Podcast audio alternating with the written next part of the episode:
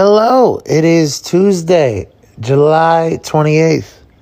I'm getting married on Saturday. Hey, okay, okay. It's a romantic week. You know what I mean? Romantic week. I can't wait to get married.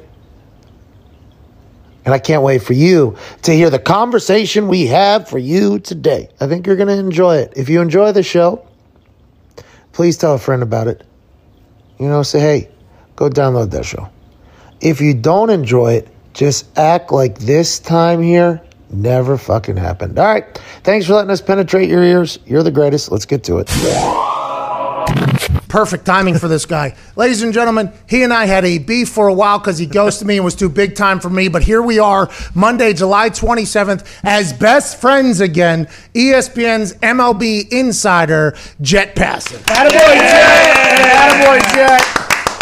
Love you, Jet. Thank you for coming on the show. I'm assuming it's a very busy day for you, so we'll try to make this as quick and brief as possible. What could go wrong has gone wrong for the MLB. Originally, it was going to be a biodome in Arizona or Florida. You told us that the local markets are so important to the business of things, so that would never happen. Now they're doing the local markets. They're traveling stadium to stadium, and over half of the Marlins roster has COVID 19. What do they do here? How is Rob Manfred going to handle this? It's a disaster. It's a complete disaster. And how they handle this, I don't know at this point. I wish I had a good answer for you. I wish I understood what they were going to do. But honestly, right now, uh, I'm not going to say Major League Baseball is screwed, but they're in a really bad position where there is no good answer. Adam, you can cont- you can continue to play, and if you continue to play, then well, uh, the optics of that are a mess. You can cancel the season. If you cancel the season, well, that's a complete mess.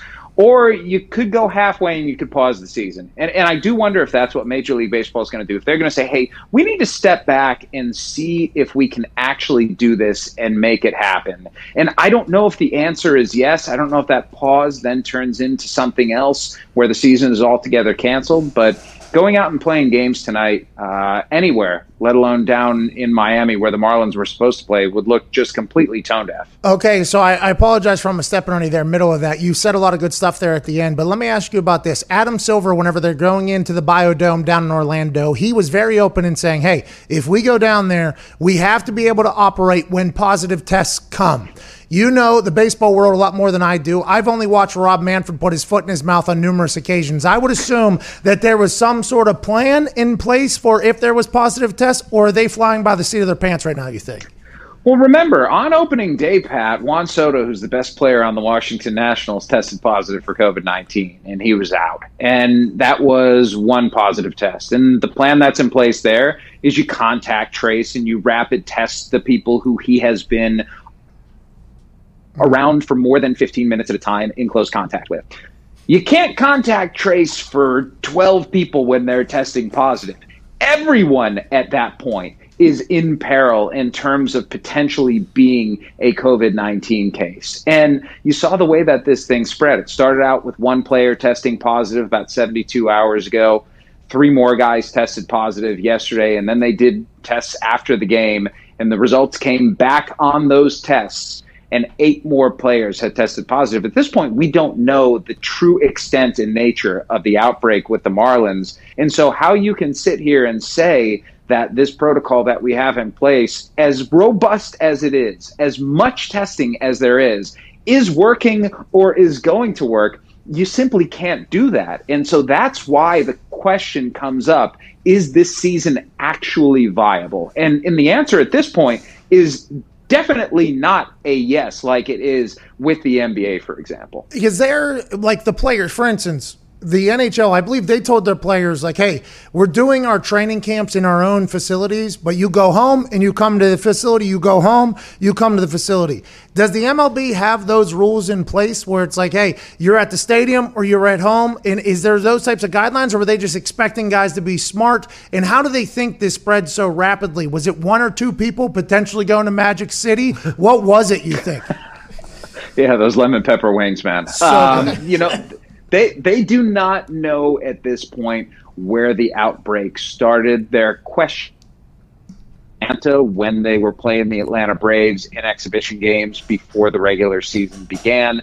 But but the exact sort of point of contact, they're just not sure of at this point. Uh, but but in terms of how Major League Baseball is handling what their players do, there are guidelines, page protocol that say you know you probably shouldn't be going to the club. You, like you shouldn't be spending time outside of it's not a bubble that we want to create. We realize that you're going to be going home to family. We realize that uh, there are going to be things that you have to do, but don't be stupid about it. And and here's the thing. The players may not have been stupid. They this may not have come from a party. This may have been something as simple hypothetically as a flight attendant tests positive and they come into contact with him or her. Like it, it's like what we know about the transmissibility of this disease is that it is a contagion in the truest sense of the word. It can go anywhere at any time. And and the fact that players came down with it and that it spread as quickly as it did inside of a clubhouse, a contained area where players tend to congregate, can't surprise anyone. I wonder why everybody didn't get it there. You know, oh, you're getting a text right now. Is that from Rob Manfred? Did you just get a text from Rob Manfred right there? I did not. Someone's trying to call me right now, and I probably should pick it up, but I'm not going to do that. No, pick it up. Pick it up. You can pick it up, and if anything, no, I can't pick it up and talk with the guy when I'm on with you. Like, I don't want to give away. I don't want to give away who I'm talking to. That's not my style. Come on. Okay, man. last question then here before we go. If they were to pause the season, suspend the season, or cancel the season from this point going forward, if they were forced to do that because they didn't see any other option, business wise, would this cost the MLB more money than playing the season or less money if they were to play the entire season? I mean, it would cost them more. Oh. You know, the whole business falls apart at this point. Like, it's not just the lack of ticket revenue; it's the lack of postseason money. It's the lack of of money from local television contracts. I mean, this is potentially the worst case scenario for Major League Baseball, which is why you wonder how far they are going to go to try and play at this point. Why couldn't you're the one that told us about the local markets, TV markets, radio markets being a massive amount of cash into the MLB each season because it's old school, it's traditional. A lot of the local markets watch their team. How come they couldn't do a bubble and send those streams to the local markets? What was the exact reason for that? Tech wise, money wise, what was it? They could have.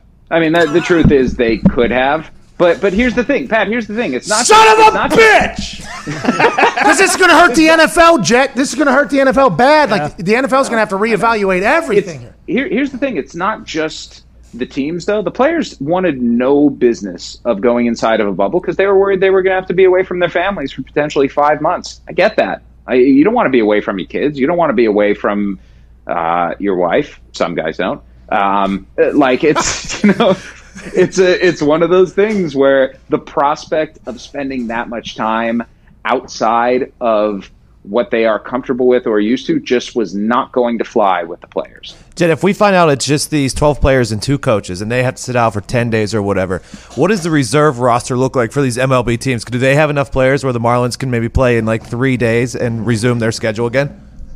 Yeah, theoretically so. I mean, it's certainly possible that the Marlins, who have, I don't know exactly how many players it is, but they have training camp in Jupiter about 90 miles or so north of Miami. It is certainly a possibility that they can bring people down. I know for a fact that they've already been calling some free agents out there, former big league oh. players, trying to bring them in potentially. So the idea that the season's going to be going away right now, not exactly the case. So they need replacement players?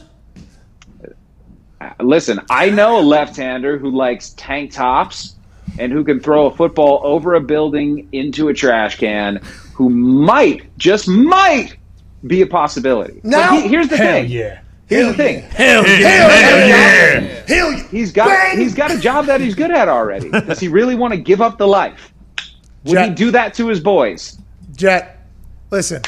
The boys would understand. Yeah, don't worry about us. Run, if I can make a run at the COVID piece of metal, I mean, we would do that in a heartbeat. Just have to stay safe. Go take your calls. Going to be a busy day for you. We'll be following along at Jeff Passan on uh, Twitter to see what's next. We can't thank you enough. Great backdrop, by the way. You look very professional now with the Nintendo behind you. Jet on air. Look at that. Go ahead, Diggs. I mean, I just got a tweet from a verified account that Yankees Phillies is canceled Monday. Have you heard that yet? Come on, Jet. That's the stuff we need to hear. that might have been the call, actually. So thanks. Appreciate it. Ladies and gentlemen, he just missed the scoop. Jeff. Boy, Jeff. Thank you, Jeff. Boy, Jeff. Thanks, boys. I mean, I don't know if it's accurate, but it's from a verified account. Yeah, but they were handing out those blue check marks to just about anybody back in the day. It's true. Um, Jeff Passan looks like he is in panic mode. Now, granted, he was in panic mode before the deal got done a couple times because he thought his sport that he loves and covers was going to be gone. But this is panic mode at this point. One team has 14. How many do the other places have? Uh, now verified by Kes- Ken Rosenthal, who is verified baseball guy, two minutes ago that the Yankees Phillies game was canceled. That probably is the call that Jet. So, he, by the way, he would have got the scoop on Yeah. that. Yeah. So they all have a call, and as soon as Jet doesn't answer, they're like, well, we'll go to this guy next. Did I just ruin Jet Passan's career? eye for an eye. He's gonna have a big day. He's going to have a big day. Yeah. By the way, Jet Passan's on it. He's probably not going to sleep. He'll be on uh, SVP tonight at about midnight or whatever. That guy's going to be going all day. Phillies, Yankees, canceled. Marlins, Orioles, canceled. Three days into this 60 game season that's supposed to happen, we already got games canceled and entire clubhouses getting sideswiped by that, that bitch COVID 19. Today's show is brought to you by Leesa. Leesa mattress is a the mattress that I'm laying on currently uh, next to my lady and our pit bull and Sharpei. Chuck the corgi now sleeps outside the room, locked out, still inside the house, outside of the bedroom. But he can kind of run and shit and piss wherever the hell he wants, just outside of the bedroom because he gets a little bit bossy with the bed and where he puts his ass out on the pillows and stuff like that. But I can't blame him because when you get a chance to sleep on a Leesa mattress, you take advantage of it. This is the most comfortable bed I've ever been on. And this bed showed up at my front door in a box. That box was unpacked in less than five minutes, and whammy, the best mattress I've ever slept on is now in my bedroom thanks to Leesa. That's what they do. Leesa took this car salesman aspect out of the mattress shopping business. No longer do you gotta go lay on. No, you can't now, obviously, because quarantine, which is good news. New bed can come. Probably wearing out your bed right now, whether it's making love or just laying on your ass, doing whatever you got to do to get through this whole thing. New bed can come in a couple of days. Bang, in a box to your front door. Unpack it, put it in the bed, room. You got the most comfortable mattress you've ever had. And for right now, you get up to $200 off and free shipping at leesa.com. That's L E E S A.com. It'll be worth it. It's changed our entire sleep. I mean, it's really good stuff. Lady, do you agree? Love it. She loves the mattress. See, lady, she's obviously a lot lighter than I am, smaller than I'm than I am. You would think, oh no, the bed won't be able. They did all the studies. They did all the science. It's great for all body types. Just like this show. Oh, smooth transition, winning awards for that type of stuff. Hello, welcome to McAfee and Hawk Sports Talk. Yeah, we are back on our regular scheduled program for today. I am Pat McAfee, sitting to my left, your right, Mister A. J. Hawk. What's up, man? Glad, uh, I guess there's a, a lot happening right now. It's happened over the last like 12, 24 hours, huh? Yeah, well, last Thursday we did a watch along for the MLB's debut uh, premiere game for their 60 game sprint that is going to be the COVID season here in 2020. Everything seemed to be going well this weekend. I was out by the pool with my future bride, you know, got a good tan, was watching some baseball, watching some MLS, watching some training at the NBA. I mean, everything was feeling good. Then this week, or you wake up this morning, wah! 14 people in the Miami Marlins organization test positive for COVID 19. They cancel the Miami Marlins and Baltimore Orioles game, and they also cancel the Phillies and Yankees game. Oh my God, is the MLB going to be able to pull this off? Who knows, AJ? It seems like the internet is a bit gloomy and doomy with America's pastime baseball uh, continuing this entire season. Yeah, I guess this is what this is their first test to see how they're going to handle it. But I, I mean, that's why it's good. David Samson will be on here any minute because this is going to happen to other teams. And so, what do we do? I, think the next what three to five days, we're really going to see what happens.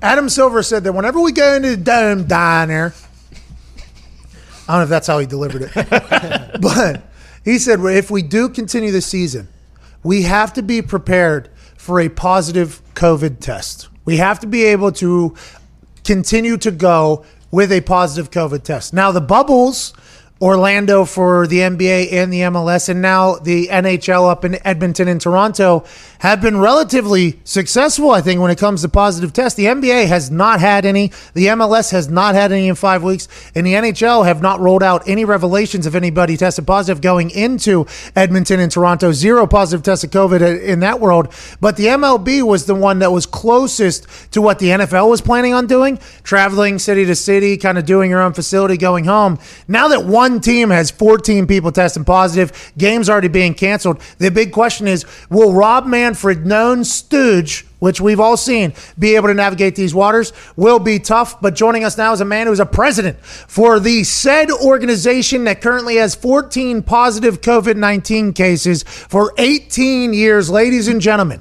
a fresh faced, non scumbag looking son of a bitch, David Samson. Yeah, baby! Woo! You are exactly my target demographic, so I'm thankful that you appreciate the shave. I, I, said this to you whenever I saw it on the internet, which, by the way, you shaved your beard because baseball was playing again. You were growing it out during the hiatus, during the hibernation of baseball through COVID 19. Thursday night, Yankees Nationals uh, opening pitch is a terrible one, but it happens. You shaved that beard, and I'm going to be honest you don't look like a scumbag at all anymore. It's going to be hard to call you a scumbag at this point until you tell me some more things that you've done in the past, obviously. oh, I bet you'll find a way. Let's talk about what's going to happen with the MLB right now. David, you're around the MLB at its highest level, former Marlins president for 18 years. Do you assume like I do, that there was some sort of plan in place for if there was positive cases, but 14 in one clubhouse is probably a bit of a tall task. How will the MLB manage this uh, situation? So I think what happened is Major League Baseball said that we want to play games and we understand that players are going to test positive, but we're going to keep going. And there's going to be a point after which we'll have to stop, but we don't know where that is. We're going to take it game by game, moment by moment in their worst nightmare, they didn't think the moment of inflection would happen after three games. And what's happened is the Marlins have an outbreak. Now they've got to see if the Phillies have an outbreak because the Marlins were playing in Philadelphia. So if two teams all of a sudden have a problem, then they're going to have to make some hard decisions like suspending the season. But for now, they want to play, and here's why. Look at the Yankees last season. Tons of injuries, not COVID, just regular injuries, but the games continue. It was their Team B, they were called, who did so well last season. So baseball's always been good at having depth and overcoming injuries. This just feels a little bit different to me. David, has uh, has Derek Jeter has he reached out to you? You think he's trying to bring you back to try to handle some of this mess? Come on back. Derek Jeter wouldn't reach out to me for a glass of water if he had been stuck in the desert for 40 years. Is that because you're a scumbag? No, it's listen. You can call me anything you want, and I love when you do. But I didn't wire the money to the owner of the Marlins. he could have not bought the team. He could have said this is five hundred million dollars too much. He could have said I don't want to bother with this. He could have said this is not worth it. By the way, he didn't. I kept hitting refresh like Jesse Eisenberg in the social network, waiting for the money to hit the owner's account. Wait, wait, wait, wait. Oh my God, they did it. That's not my fault. Uh, all right. Well, we'll ask Jeter at one point whenever we get to talk to him. Let's let's yeah, talk about the Marlins. I'm sure that Jeter will be right on your show right quickly. no chance of that. That's why we're thankful for you, uh, David. Let's talk about the Miami Marlins organization. Is it because they were operating under different rules than everybody else in the MLB, or are they doing the same thing? It just so happens that they just so happen to be around somebody that had COVID nineteen. Are they? Are the protocols the MLB have installed here for the teams because they're at their own facilities and they're traveling? Have they been locked down when they're traveling, or is it just kind of like a trust thing that got broken, obviously, with the Marlins? It's the circle of trust. We're in the circle of trust, aren't we? Oh, yeah. It's the circle. So here's what actually happens, and we've talked about it maybe on your show and on Nothing Personal, my show. You're expecting 25 year old kids with money and fame to go to a hotel and sit there and not move except to go to the ballpark. You expect them to social distance at the ballpark and be disciplined about it. And I've been saying it's not going to happen. Look at the games this weekend. there were coaches and managers wearing masks below their nose. You might as well wear it as your jock strap if you're going to wear it like that. then on top of that, you've got no social distancing in the clubhouse. You've got an organization like the Marlins where Don Mattingly, the great Don Mattingly, questioned what was going on in Atlanta when there was a problem during their exhibition games and they had a hard time distancing and look what happens. So the protocols are in place for a reason, and if they're not being followed, that has to be investigated right now. So if I'm Rob Manfred, I am getting to the bottom of this outbreak, and I'm praying that no other teams have it, and that everyone's more like Soto eh, of Washington, one and done, or even the Braves, two and done, or the Reds, two and done, not like the Marlins, because two players were good, four players, fine. 11, uh oh, postponement. So when you say you mentioned earlier, like of course, Major League Baseball, they want to continue playing. They don't want to have to suspend the season. Like, let's say a couple more teams this happens to, and they have a, an outbreak like that, and they suspend it. W- will they just say we're going to suspend indefinitely? Do you think they'll give a time period? Like, uh, what would that look like?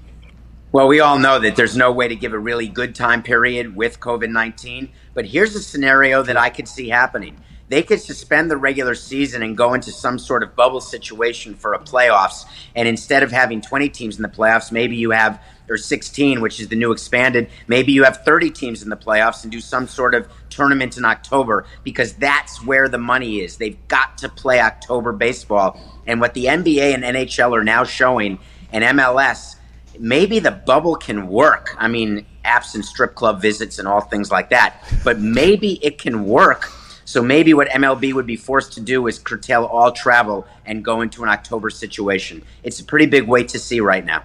I cannot believe you were a president of a team for 18 years. I, I, the way you speak, I very much enjoy. I just never expected it from an executive at the level you were at. I, I very much appreciate you. I'm completely unshackled, unbridled, and and I got in so much trouble as a president over the years because I said more than I should have because I was always available to the media. I was always in front when things were bad, when things were tragic, or when things were good. I would always speak my mind and, and tell the truth in the way I wanted to manipulate the truth. But now that I'm in the media with you, I can actually say the truth. Okay, let's talk about the truth. They were planning on doing a bubble early. The MLB was the first team that came out and said, or first league that came out and said, hey, we're going to do a bubble. It's going to be in Arizona. It's going to be in Florida. Then the Arizona governor said professional sports are allowed to come back here. And the Florida governor said professional sports are allowed to come back here in a way to lure almost the MLB is what it looked like from an outsider's perspective. Then it came out, no, could never do that because the local TV and local radio revenue is so big. That's why they have to do their local market it. So then governors and mayors from all around the country had to okay it, and now they're doing that. Was that the reason why they didn't want to do the bubble? And would have the bubble have been possible for baseball with how many people there are and how many fields are needed and how long games are? So it's a problem. At the time, you remember Florida and Arizona were doing great with COVID 19, and it was the Northeast that was such a disaster. Of course, it's totally switched. Now, Arizona and Florida are a nightmare. The problem with the bubble was not so much local TV revenue because as long as the TV games are at night, and you're seeing that with the schedule here, that all games are at night, the local broadcast revenue will continue to flow. Radio revenue is not as big a deal for teams as it used to be 15, 20 years ago. It's really all about TV. And so what's interesting for me is that if they do go into a bubble for longer, they'd have to get permission from the players. The players did not want to go into a bubble for three months. They mm. felt that was too long. There was a problem with getting families into the bubble. There's a problem in getting friends into the bubble. There's a problem in getting your burner phone into the bubble. and so it would have to be some sort of discussion with the players. And that's something they've been talking about for sure, even before this outbreak. Wow. David, we know the NFL's watching everything, trying to figure out what's going on. Guys We're are going to start tomorrow, I guess. They're going to go in and start getting tested. You have to show two negative tests before they let you in the building, I guess. Now, when you mention a bubble, like, do you think it would be a possibility if something happens early on in training camp with the NFL where there's outbreaks? Could they postpone and somehow set up a couple bubbles or whatever they're doing and, and actually make the season happen in the NFL? Is that a possibility? I just don't know how you do NFL in a bubble. What I do think is possible, you'd have to go to a place with a lot of football fields and you'd have to wire them for because it's all about TV money. And in football, as you know, it's only a few days a week and they're all really all at the same times, one or four o'clock. You get the occasional eight o'clock game three nights a week. But what I think you may see is a change in the travel protocols with the NFL, if they can even get to that, where you're going to try to avoid hotels completely and there will be day of game travel where you go to the city you're playing, you go right to the field, you play the game, you get right back on the plane, and you get home. And I know as a football player, you may say you can't do that, but in and out of hotels is a real issue. It's not going to happen. I mean, that's just not going to get okayed. I, I, I think it is a smart thing to make it happen. But just like all these guidelines are like, hey, let's make it best possible situation. Just like the mask that they were planning on putting in the football helmets, like it's going to be difficult, I think, to get players, a majority of them, which are older and the stars of the league, to be like, okay, yeah, we we will travel day of game, fatigue sets in, potential muscle strains, everything like that, and then the I don't know. I hope so. Is that what is that what the MLB's doing? No, they're staying in hotels, right? Because it's extended series at each place. Yeah, so that's that's I had called for them to do eight game series so you can get into a hotel, get it cleaned, and stay. But they're doing two and three game series where teams are flying back and forth all the time, and they did it by geographic region, which to me never made sense. Once you're on a plane, whether the flying time is an hour or three hours, what's the real difference? The True. fact is, you're on and off planes. You're with different people handling your luggage, your the keys to your room, people delivering your room service food. You're in more cities it looks like Canada was pretty smart to not let the Blue Jays play in Toronto, weren't they? Pittsburgh Blue Jays would have been cool. Diggs yeah. got a hat on right now. Diggs became a Pittsburgh Blue Jays fan for a day and a half, but they fucking just bounced out of town quicker than good baseball did. Yeah, I really, I really screwed that one up. Mm-hmm. Now you got to get a Buffalo hat. Is that where they're playing? Mm-hmm. They're playing in Buffalo. I've heard that they're going to start August 11th, which will be interesting because is that breaking news? Be games by August 11th. Is that breaking news? No, it's just you not paying attention. Fuck you, David. I expect at least dinner and drinks. uh, AJ, where do they go from here? There we go.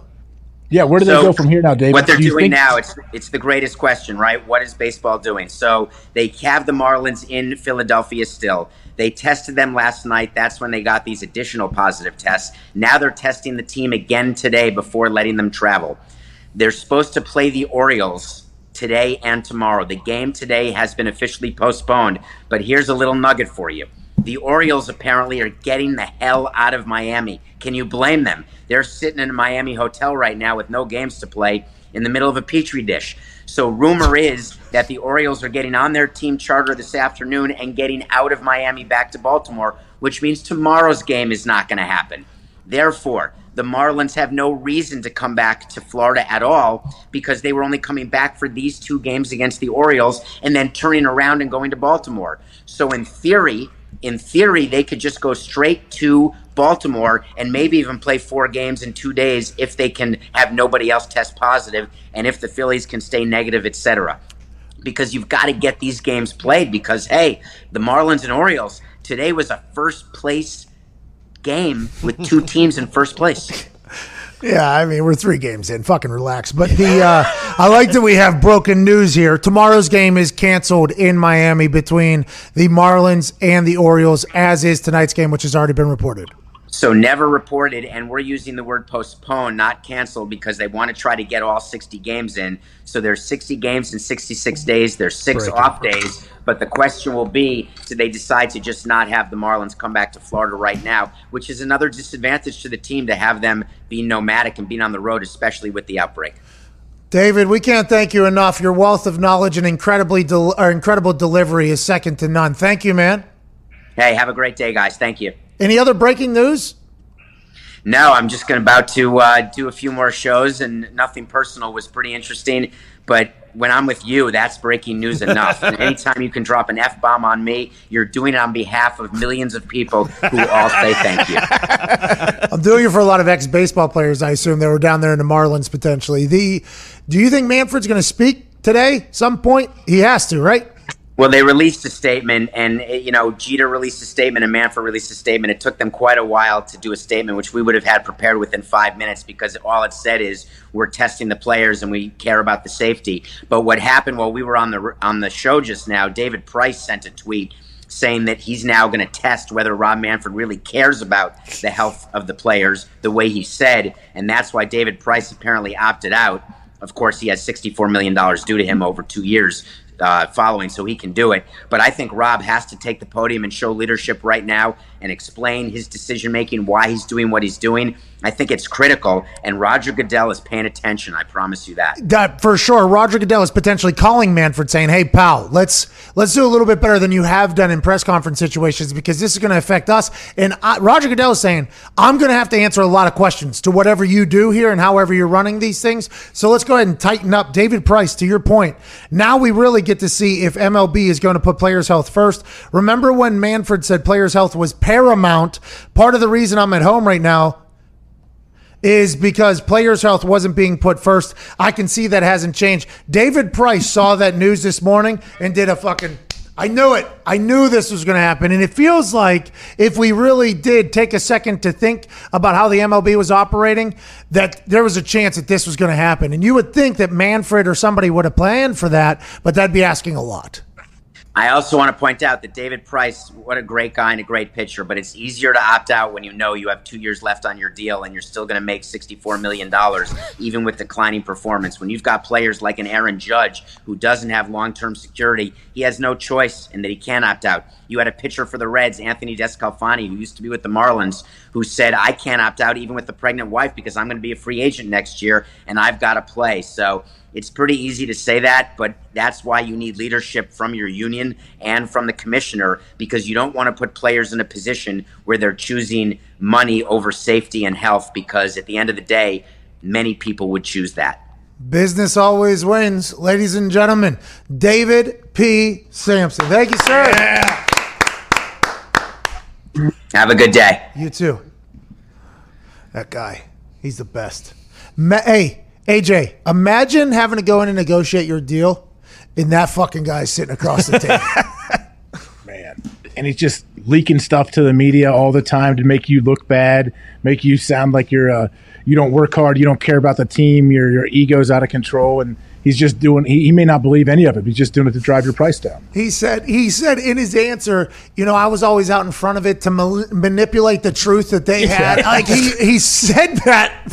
The other MLB presidents and and owners and everybody had to be like this. Fucking, we got to get him away from our product as quick as possible. And on the flip side, I enjoy listening. It is refreshing to hear how honest that guy is about everything that he's done, either terribly or how they work the system.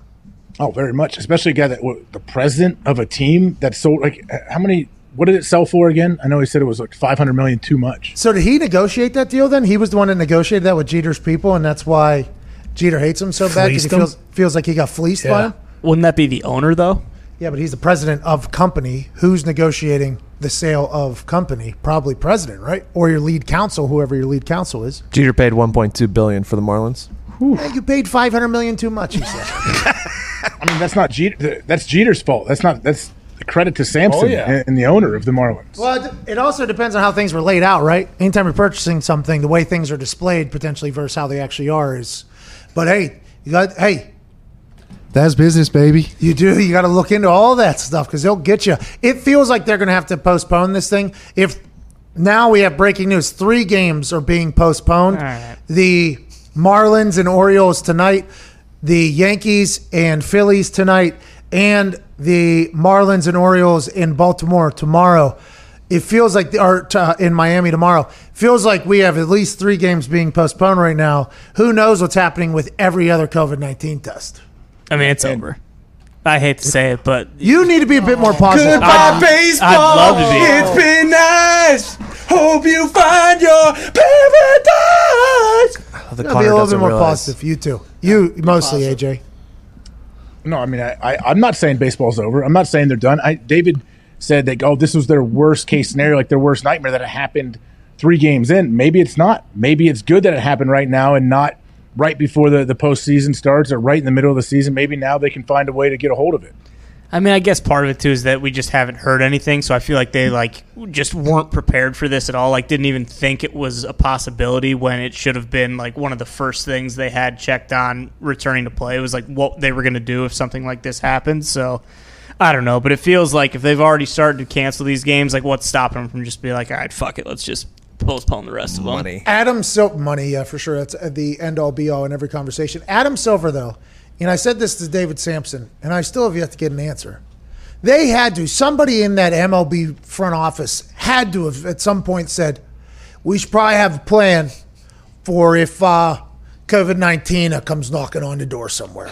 I would assume that that happened somewhere, but with the lack of answer and the lack of response here, from well, and I guess they have responded, but the urgency, the they didn't just have a plan to just roll out. Like, okay, this is what we're gonna do: postpone the game, test everybody. Here's our statement: keep them locked down. Let's see if we can get this thing in a control situation. It feels like they're potentially flying by the seat of their pants almost, and I might be wrong in thinking that in, in the feeling of it all, but it does feel like that is potentially what's happening, and that's not good news. Good news. And for to your mention, to further your point that Goodell is watching this just like one day before training camp supposed to pop off, and we kind of have a similar roadmap blueprint as you. We're not going into a bubble. We need you not to fuck this up, Manfred. God, need to figure this out. Yeah, we're not only we're not going into the bubble in the NFL. Like we, you can't really go into a bubble. Like you're gonna get every team in one location and, and quarantine them for what six weeks before you start the season, and then say, all right, cool guys, the next four months, this is it. This is home. Don't go anywhere. Like you think that's gonna happen? You know what they're thinking, by the way? What? Replacement players. Mm, here we go. Yep. They said it. They somebody Jon Heyman is that who we put out? Mm-hmm. Jon Heyman, who's an MLB uh, insider. You don't have a bet. Big baseball show. I just don't. Want to I don't want to take my ear my earphones out. Oh, so you're not ah. prepared. It's okay. Don't worry about it. Don't worry about it. Jon Heyman, MLB insider, said that the Marlins are currently seeking MLB quality players so that they can basically field a team at this point if they have to, in case of a potential long hold on uh, the players being quarantined. And we all know, we knew this was fucking coming. I've been preparing. I've been taking hacks in this Ooh. studio for what, two months now? Look at that. I even got the hip flip, and I know I'm a lefty. I could be a real player out there now. Oh yeah, yeah, I believe it. I, I mean, Oh, oh, I think you should do it. Oh, Get the first. more. you see Oh, that you drag bunt? bunt I just did? You gonna drag bunt? I'm looking a lot faster now too. I don't know if I actually am, but I'm looking faster. So for me, that has to mean something. Pittsburgh Penguins, they're going to win it all. By the way, they just went across the top. The NHL, the NHL has checked into their bubbles. By the way, in Toronto and Edmonton, after having training camps at their own individual facilities. I believe scrimmages begin Saturday. They're playing exhibition games. No, kind of no, those are those real live games on Saturday. Saturday's coming up already. Yep, What time do the Pens play on Saturday, August first? 8 p.m. Prime Really, time. really. Really? Yep. this little this little gathering we're gonna have though to celebrate the love of your life and the unity coming Hell together, the sanctity of marriage, and then Sidney Crosby in the background on a big screen, filling in that with pucks, baby. Doesn't NBA start that day too? Oh yeah. Thirtieth. They start oh, Thursday. Oh, so, sorry. Oh yeah, I'll get that. Don't worry, I don't need to see. I know what's going to happen. City's going to score. I don't need to see it. I do. I do. I, I- you know, I don't need to see it. Don't even see it. August first doesn't matter. But Pens are one and zero officially as of Saturday night in the 24 team COVID Cup that's running in Toronto and Edmonton. They had zero positive COVID cases after having training camps in their own facilities where guys could go home and come back. Hockey players said, "All we need is ice in bed. We play good," and they, it seems like they actually live by that. Will the MLB be able to do that? TBD. Don't you think right now we're getting to the point where we're seeing all these games postponed already that they're just gonna have to take a like in three or four days they could say, hey, all right, season's on hold. We'll be back soon enough. We just don't know when. We got to get a handle on this. Yeah, I, I don't know what's going to happen. I mean, you don't need a hockey stick either. You don't need both. What's that, dude? Why don't you get up there and take a few cuts with that hockey stick? Put the bat down. Have you ever see- seen my next door neighbor clap on, bro? Let's see it. No, I haven't. Oh. Uh oh. Bro. So you see, I got dangles, obviously. Yeah, yeah. Then just out of nowhere, woo! Shot cheese. Or that. Goal. Goal. Can you skate though? Oh my God, he's juggling it. Oh! In your face. One nothing. Like the lamb. You got snipemares yet, AJ? You probably do the knuckle puck too, just like uh, Mighty Ducks. Oh my God, it's on its side. Oh! Bro, you should see. Me. Do you want triple? Oh no. Oh, the triple D. Ooh! Bro, big fucking hockey show, dude.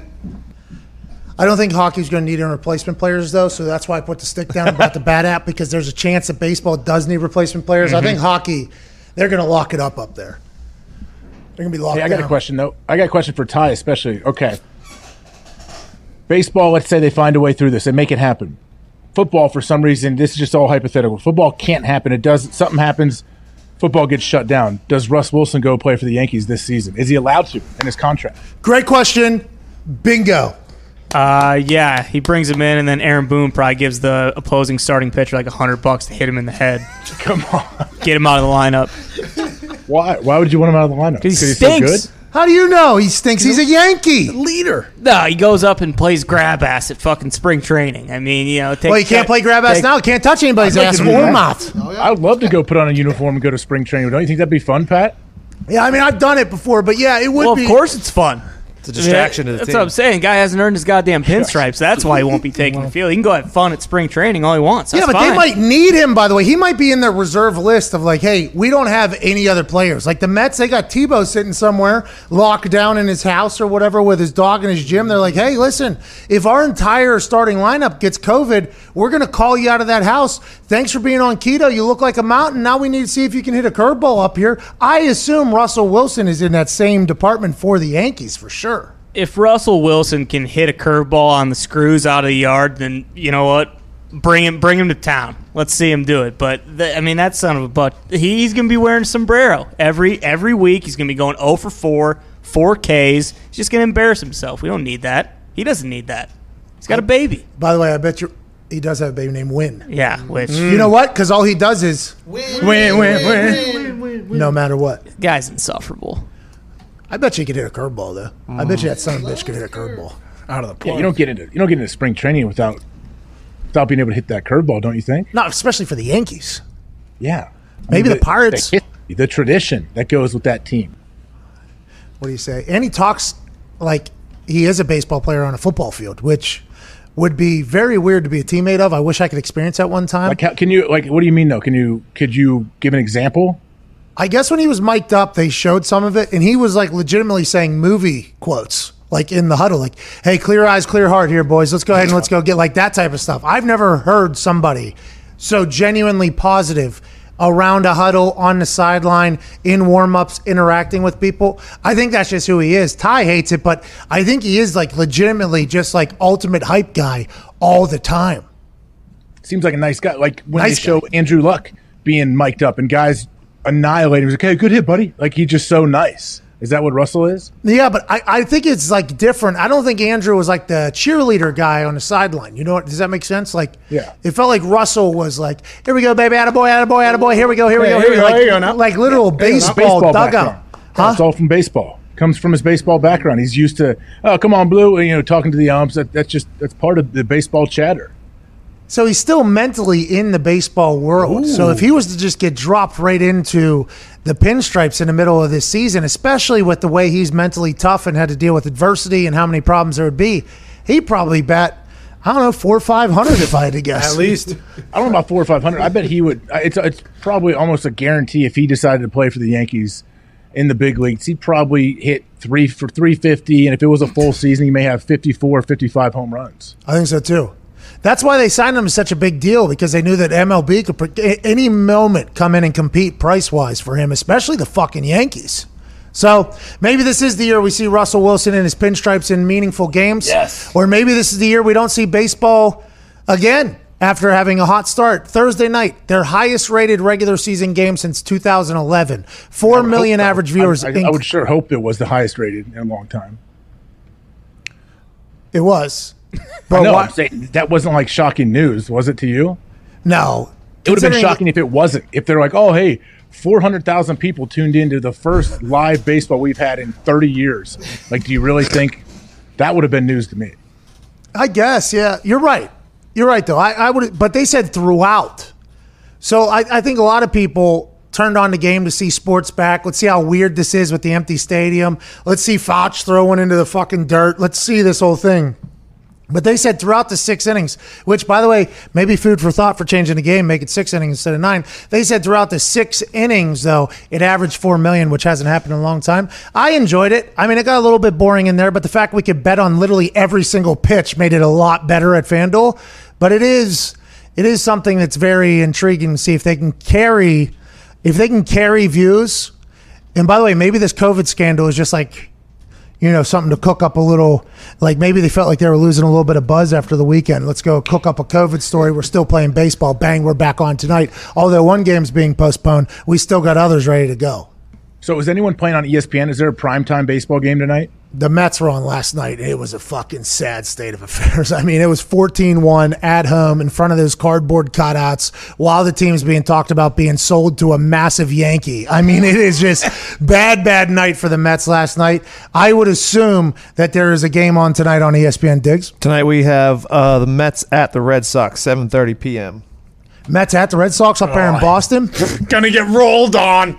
If you guys lose to the Mets, you should think about maybe postponing the rest of your games as well. Be after what I saw last night. Don't worry, we won't. And also, we do have the worst pitching staff in the MLB, so we might lose. There's also a primetime game at four o'clock. Well, not maybe not primetime. There is a game, national game on ESPN today. Uh, the Diamondbacks at Padres, 4 p.m. Eastern. Um, Brandon Stahl in the YouTube comments just said, "Empty stadium is just a normal baseball game." Touche. That is a lot of baseball. Got games. him. But there also is some baseball teams that pack the house out, and all those teams are normally the teams that are, have been on prime time. Did you see Fox put in the fake fans? The animated fans, and then they were leaving actually while the team was losing, and they reacted. And I thought that was pretty clever. That's going to get old, obviously, but I like that the production team at Fox and the production team is like, all right, we can adjust and make this kind of cool as well. We can do something. We'll spend, I don't know, 4,000 hours animating all these humans that'll look like a video game crowd. I like it. I mean, I think it, we're just seeing like the very beginnings of what it's going to be. They're going to figure this out to make it, I guess, is the, the the best possible viewing experience for us with no fans because it doesn't look like fans are coming back to stadiums anytime soon. I like the cutouts. I think when you have a couple rows of cardboard cutouts and you zoom in, it makes you feel like a normal game almost. Well, you zoom out, you mean? But when you zoom in, it's good content, good No, conversation. no. I, I mean when you zoom in and you only see see the rows of cardboard cutouts and you don't see all the empty seats above them. Oh, okay. I thought you meant, but not too far, so you know it's cardboard cutouts. It's that happy, it's that happy medium area there where, like when you play like when uh say you're calling a football game and there's not a whole lot of people there just the lower bowl is full. Guess what? Those cameramen and camerawomen they are trained to not zoom out too much if you don't have to. Try to keep it tight and keep the fans in the shot. Why are you mentioning that here? Well me and he worked on a game once before it was a big stadium though there was still a lot of fans there but it was a large stadium A lot of people dressed like seats here tonight, AJ, but we are off and running. And I got somebody in my ear, what, a minute and a half later? Need you not comment about the amount of people that are in the stadium. Yikes. See, I think that was a mistake by by them trying to tell you, trying to censor yourself a little bit. Like, no, like people obviously would think that's funny. They could see that there's not a whole lot of people in the stands, but we can't mention it. Like, I thought it was perfect by you. So let's talk about that. Was for Fox. I've did so I've done work for ESPN. ESPN and Fox have chose two very different routes to cover games. Fox is doing a lot more fake crowd noise. They're doing the animation. ESPN is choosing just run it as it is. It's been very kind of interesting to see the reaction of people. I don't mind the fake crowd noise as long as it's smart. Like it has to be cleverly done. Like you have to have somebody paying attention to when who's saying what. If it's just a lazy old crowd, fake crowd where it's yeah, boo, like and it, it doesn't make any sense. I think it's bad. But I think Fox has actually been doing an okay job of kind of finding the balance, and they're obviously still working through it. But I don't mind the fake crowd noise for the telecast because it makes me feel as if I'm not just watching practice the entire time. Yeah, I don't mind it. I, I don't mind having some even a little ambient noise in the background. I mean, my kids sleep with a, a sound machine, and then I, I sleep great. Like if I can hear their sound machine, it makes me sleep great.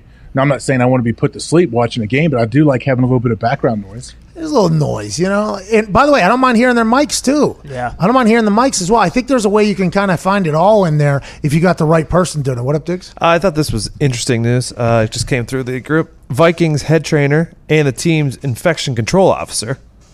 So I believe he's in, in charge of the team infection control stuff. Has tested positive for COVID nineteen. the fuck?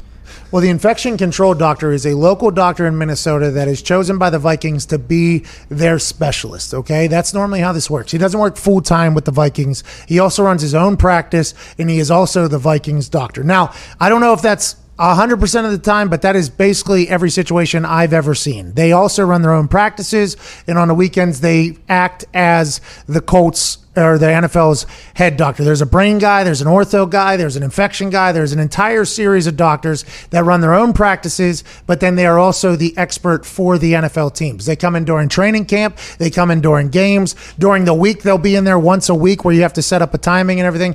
And if this guy's an infection doctor, I would assume that he's potentially been exposed to more COVID 19 than most people in Minneapolis or Minnesota because that's who you would be going to if you have COVID 19. So I think he probably has a higher, or she has a higher chance of getting it than anybody else. This says uh, that he's actually the head trainer of the team as well. Is it Sugarman? Yes.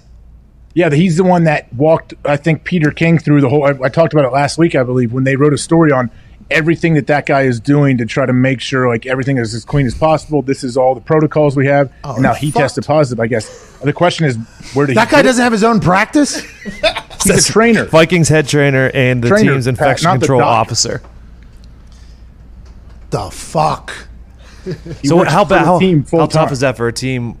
Like how irreplaceable is the head trainer? Well, it's fucking terrible, but he's the infection control doctor and he has it. That seems to be more alarming than the head tra- head trainer. Obviously, a problem. He sets up everybody's rehab plans. He's the one that people are running everything through. But they have a team of very talented people there, I would assume, in Minnesota. The fact that he's the head infection control officer.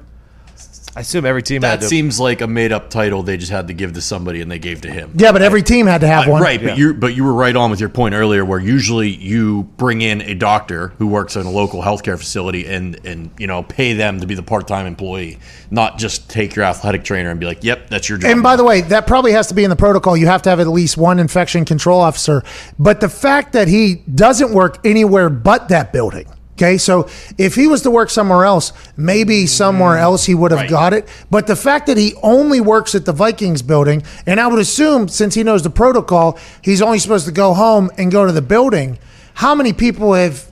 Because then you got to trace how many people he's been around, and if he's been in the building for the last couple of months with the Vikings coaches, oh no, it says in the release, along with members of his family have tested positive. Oh no.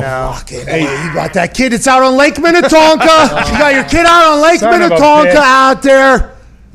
Hey, you brought up a good point though, Pat. When you mentioned like, just say the the team orthopedic surgeon for for example. So every team has an orthopedic guy that does a lot of your surgeries, and uh, at least in Green Bay, I remember like McKenzie, the orthopedic doctor, he would be there two, three, three days a week, early in the morning. If you had to see him, you'd see him before meetings started. And he'd come by wearing his suit, and then he finishes up there at seven thirty in the morning, and he goes over to his private practice, and he's either in surgery or he's seeing patients all day. What does he do now? Is he still able to cut? Like, it doesn't seem like you obviously have to have an orthopedic guy there. You can't quarantine him away and say, hey. Sorry, even though a lot of the teams don't pay these these doctors to be their team doctor, it's just it's an added benefit to go to every game. But now that guy is he going to be able to see patients and still come in and see the players, or do you have to have a guy that's strictly just there at the stadium for them? Yeah, because if the test results aren't coming back for 72 hours and he's going and seeing other patients and people, how do you know that if he tested 72 hours that it's still clean right now? Oh no, we're fucked, aren't we? This ain't happening. We need we need direct we need the testing that is instant, like five minute testing. That's what we really need. I guess there is a test coming from uh, across the water that is a couple hour, maybe instantaneous response test that's coming over that'll be purchasable. From what I've been told in my internet deep dives, that there will be a test that is much quicker. But how many of those do they have? Because they're going to need what every rich person on earth is going to want one of those. Their corporations are going to want one of those. Every NFL team is going to want one of those. Every MLB team is going to want that. Every NBA team is going to want that. Every human on earth is going to want that. How many can they make? Well, hey, you should. uh Maybe we should sometime this week get my brother-in-law Brady Quinn on. When I did that Sirius show with him last week, he mentioned multiple times on air. He's he knows a guy, a doctor down in Florida that has a test that's like a seven seven minute test. He's like, it, it's there, it's available, it's it's ready to roll. I'm like, okay, then what's the issue? And he said, I don't know. I've reached out to a lot of different people in the NFL and different people, and I'm got nothing back. And I was like, well, if this dude truly has a test that works, and it's like a seven minute results test, you would think they would use it. But I, I cannot imagine the red tape you got to go through to try to get something like that brought in. A guy named Six Texas Boy said we have 15 minute tests in Oregon. So you're not Texas boy, then you're Oregon boy if you're talking about that. Yeah, what's up? But I, I those are not prevalent. I do not think those are very normal. Those types of tests because everybody who has talked about getting tested always talks about how long the results take. They're always talking at least a day or or something. That is the biggest. Everybody thinks the vaccine folks are going to make a lot of money, and they are obviously. Obviously, they're going to make a lot of money. Who knows when that's going to come? Like, what is there? Is there a specific individual that you think will make a lot of money from the vaccine? The vaccine people, obviously. The now. Who is that? That's too broad. Who who are the vaccine people? I don't know who that is.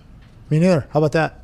How's that feel? Big Like pharmaceutical. random like random rich people around the world or what? Big vaccines. Yeah, probably the richest people around the world, if I had to guess. But Mm-hmm. aside from that, the people that create the test, now they that business is going to become one that is needed right now. Like we keep talking about vaccine, vaccine, vaccine, and I agree. Like vaccine is obviously big, especially people put people's mind at ease and kind of move forward and everything like that. But the testing, that the quicker that gets turned around to get quicker results, the better for everything. I think because then if you test positive, boom, lock it down.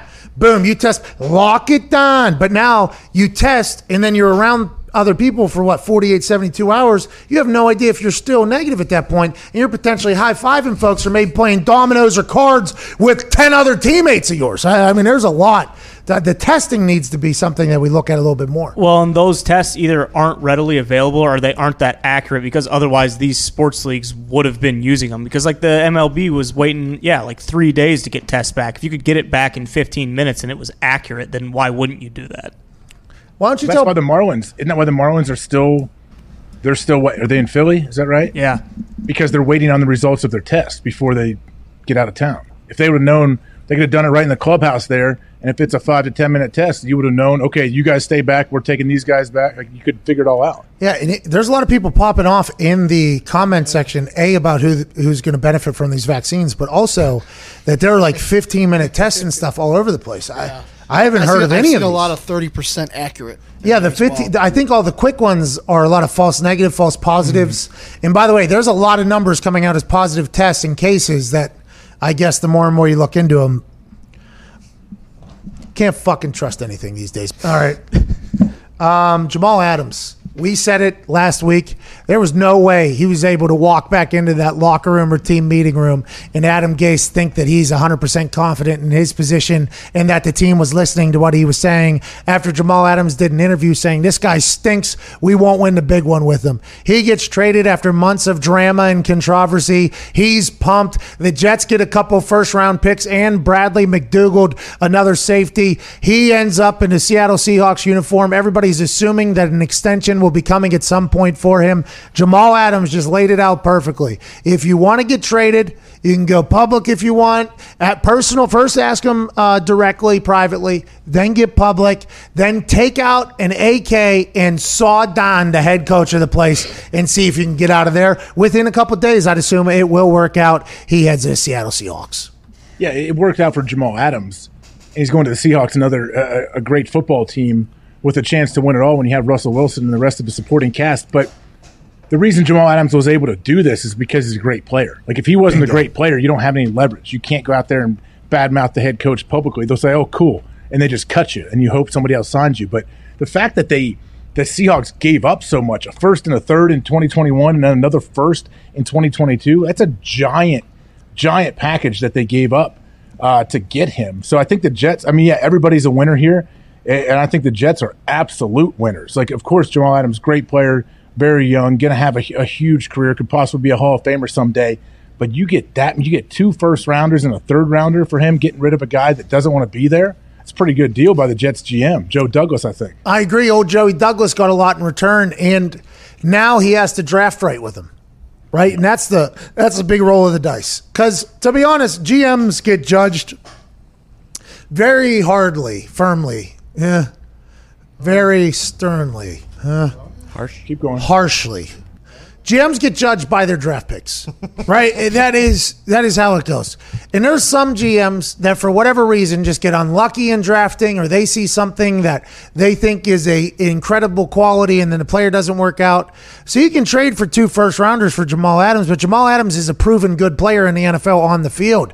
If those two draft picks turn out to be shit, I mean, obviously you're going to look very stupid at the end of this whole thing. So it all, I mean, situations are situational, but in this particular situation, we have to see what the situation unfolds into here in the next couple years with who those picks are. Because I think if you're a Jets fan, you see Quinnen Williams, who's a stud on the line. You got Jamal Adams, who's young and he's in the back end, a perennial All Pro now at this point. You got Sam Darnold. If Le'Veon Bell has motivation on that side, you might potentially think like, hey, we have a young team here that can really maybe do some work as long as our quarterback doesn't get mono. And then now it's like, boom, gone. Now we're planning for the future yet again. It's like, how often and how many times do we have to fucking think about the future around here? I would like to think about the now at some point. You can see how those people could be upset, but at business wise, feels like good things are in return if they take advantage of it. Now with the Seattle Seahawks and Jamal Adams. I mean, that team was winning games, and uh, they were not built to win as many games as they have. The Yankee, Russell Wilson, just puts that team on his back, it feels like, in certain situations and wins for them. They think now, a lot of people on the internet were like, okay, with Jamal Adams there, and them building a good team, maybe that's enough to lure Jadeveon Clowney back at a cheaper price. So really shore up some things over there. Seahawks are putting together quite a squad, but this reminds me of his reaction of Earl Thomas, who we all know was once a Seahawk, and then he got carted off the field with a middle finger flying to Pete Carroll. Yeah, he did, but I was I was surprised just how much Seattle gave up because I, I feel like Seattle had the leverage here. If they so let's say when they initially reached out to the Jets, say, hey, what, all right, what do you want to? We want Jamal. What do, what do you want for him? What are you going to do? Whenever they threw this out there, this offer, okay, we need a couple first rounders and a third rounder as well this year. They'd be like, no, what are you talking about? This you obviously need to you need this guy off your team. You have to trade him or cut him right now. He, he's with what he has said about your head coach. Like you kind of have to take a stand, I guess. Either get rid of, you know, you're not going to get rid of Gase because of something a player says this year, maybe next year or something. But I feel like they had a lot of leverage and they gave up a lot to get him. Somebody else must have been in the game then. Yeah, most likely. Or Cowboys? the Jets made the Seahawks think somebody else was in play. Well, the Jets. Hey, Joe Douglas. What do you think David Samson would have done if he was the Jets there? How many how many offers would he have been fielding to, to Listen, tell the 10, other teams? 10 teams have already said they're going to give us seven first rounders. You got to at least come into something there. What's up there? I, had a, I heard a report this morning or this weekend that it was Seattle thought that um, Dallas and San Francisco was also in play. So there was a lot of people trying to make moves for him. I would assume that because we talked to uh, Beane, Billy Beane, Brandon, Brandon Beane. Brandon Beane, Buffalo Bills general manager, because he traded for Stefon Diggs this offseason. I asked him, I said, hey, whenever you see somebody's having a little conflict or maybe doesn't seem happy, and is that something where you're like, oh, we could potentially trade for that? And he said, absolutely. If a guy looks like there's a potential salary cap issue coming up or his contract's up or there is a little bit of a personal beef, that is something that GMs are very like, okay, let's give a call. Let's see if there's anything interested here, any any interest here. So I assume more than more than a few teams reach out for Jamal Adams because that got very public, very ugly, very quickly. And then him quote tweeting that article of him saying that this guy stinks. I mean, it just, there was no way that he was going to be a Jet this year. And we all kind of knew it. So they wouldn't have given him that up if they didn't know that or think that somebody else was potentially giving him a bunch of shit as well. Well, don't you think this looks like for Gase? It looks like a power move. Like he won the deal, even though he probably didn't negotiate any of it. oh, It was a good play. You got to shoot your eyes all over the, the room, though. I mean, what was he doing? Was he just trying to find focus there? Or? He's just trying to get back and get the clicker in his hand because he's just so only natural with the clicker watching film. It was too bright out there. He wants to get back in the film room where it's a little dark. You know, he's like coming out of the casino at like 3, 4 a.m. over here in Vegas. Oh, shit. What's going on? I don't want to change the subject here, but AJ was being very facetious earlier when you were showing off your uh, sick mitts. Just when the NHL just tweeted at you, said how good you looked. The NHL? Yeah, the entire league. Oh, that's how you fucking play hockey, AJ. Look at that. Look at these thighs, too. I can't skate, but you put me on flats out there, I'll be able to keep up.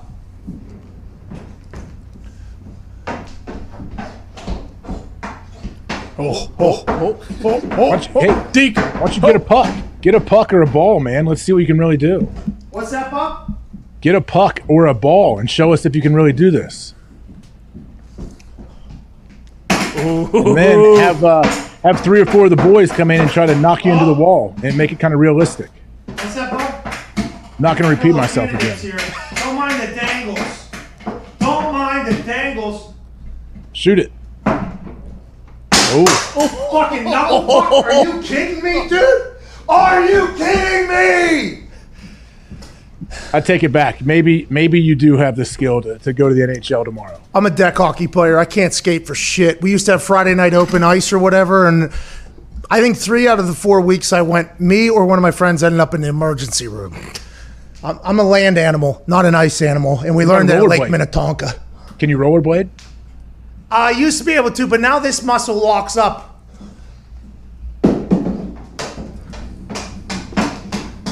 Are you? Oh, wow. Are you still? On a string. Not even looking, bud. All right, now what? Now what do you do with it? I don't know what you want me to do, dude. Oh. Fucking Make a goal. play, man. Cool. I mean, I don't know what else I'm supposed to do. Got the NHL tweeting at me. How about it? Hopefully, hopefully, uh, Rob Manfred in Major League Baseball tweets at you next. He should just let me speak for him. I think. Kid's got a future at NHL. Who is running that account? Somebody with a big brain, pal. it's probably Gary Bettman, if I had to guess. Did you hear I got right. a?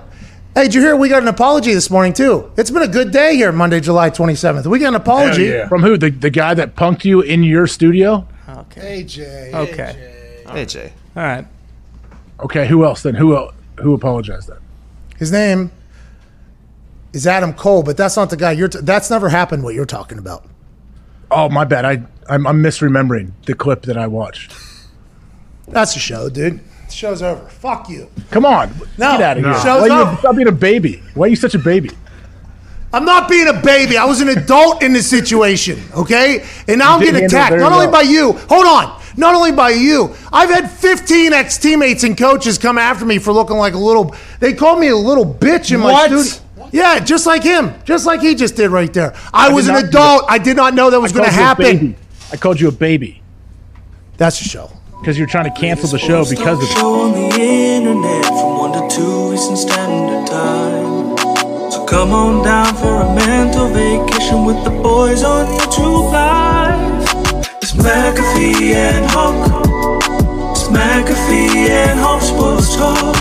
AJ used to tackle quarterbacks, and he's a Rust Belt kind of guy. That's the punter of the decade for the 2010s, kicking Pierce missiles to the sky. It's McAfee and Hawk. It's McAfee and Hawk Sports Talk. It's McAfee and Hawk Sports Talk.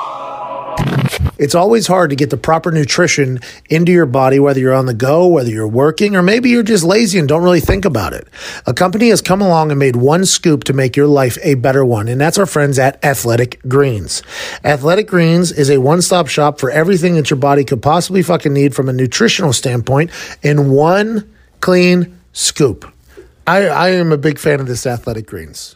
I've never taken care of myself. I'm a noted poor eater, poor drinker, poor liver. And now that we've been on this run here for the last 11, 12 weeks, the thing that I've noticed that has saved me just a little bit has been my scoop of athletic greens. And I also have travel packets, which have worked out perfectly for everything we have get going right now. You need to get this into your daily routine because your nutritional needs need you to have you ready for whatever the day throws at you. You struggle to get in nutrient dense fruit and veggies. You're looking to overcome gut health issues or nutrient deficiencies. You just don't feel as good as you used to. You travel frequently or struggle to eat as well on the road. You're an athlete or professional seeking enhanced performance. You don't want to take multiple supplements at home or on the road. If all of these things are yeses, or any of these things are yeses, you need to get with Athletic Greens right now. Your body's nutritional needs change due to stress, travel, sleep patterns, exercise, and the imperfect diet. Even with a balanced, healthy diet, it can be tough to cover your nutritional bases. That's why top performers, athletes, executives, and entrepreneurs trust Athletic Greens. Right now, you can get 20 free travel packs, which is valued at $79 with your first purchase whenever you go to athleticgreens.com forward slash pat. That's 20 free travel packs, which is valued at $79 for free when you go to athleticgreens.com forward slash pat. Respect your body. Appreciate your body. Fill it up with the right shit. Athletic Greens has all the good shit for you. Athleticgreens.com forward slash pat. 20 free travel packets. Joining us now is a man who is a three time, three time, three time Super Bowl champion Pro Bowler, a member of the Broncos 50th anniversary team. Big stink, ladies and gentlemen, Mark Schler. Yeah! Woo! Always good to be with Pat. I love talking to you, Mark, because I think you have such a old school mentality, but you understand the modern world. Let's dive right into it. I assume you know what's going on with the MLB right now with the Marlins having 7,000 positive tests. The NFL is watching with bated breath about how the MLB turns this out because they're traveling stadium to stadium, unlike the bubble sports. What are your initial thoughts on how this could potentially affect Roger Goodell and the NFL's decision making when uh, training camps start tomorrow, Mark? Well, I, I think ultimately probably Oh no. a real learning experience for the NFL. And I think one of the things you're going to look at here, Pat, is you're going to sit down with your players and say, okay, here's how serious this actually is. The fact that if we're going to have this thing go on and we're going to actually play an NFL season, our ability to sacrifice for one another is of the utmost importance because I can see you going 22, 23 years old, you feel indestructible. I mean, we've all been there, oh, right? yeah. And you roll into your summer camp in Miami where, you know, in Florida, cases are spiking all over the place, and you and a couple of your boys go out and have a few drinks. You know, it's the Lou Williams rule, right? you know, you can't swing out and go to the strip club real quick and get yourself a steak. That's not going to cut it.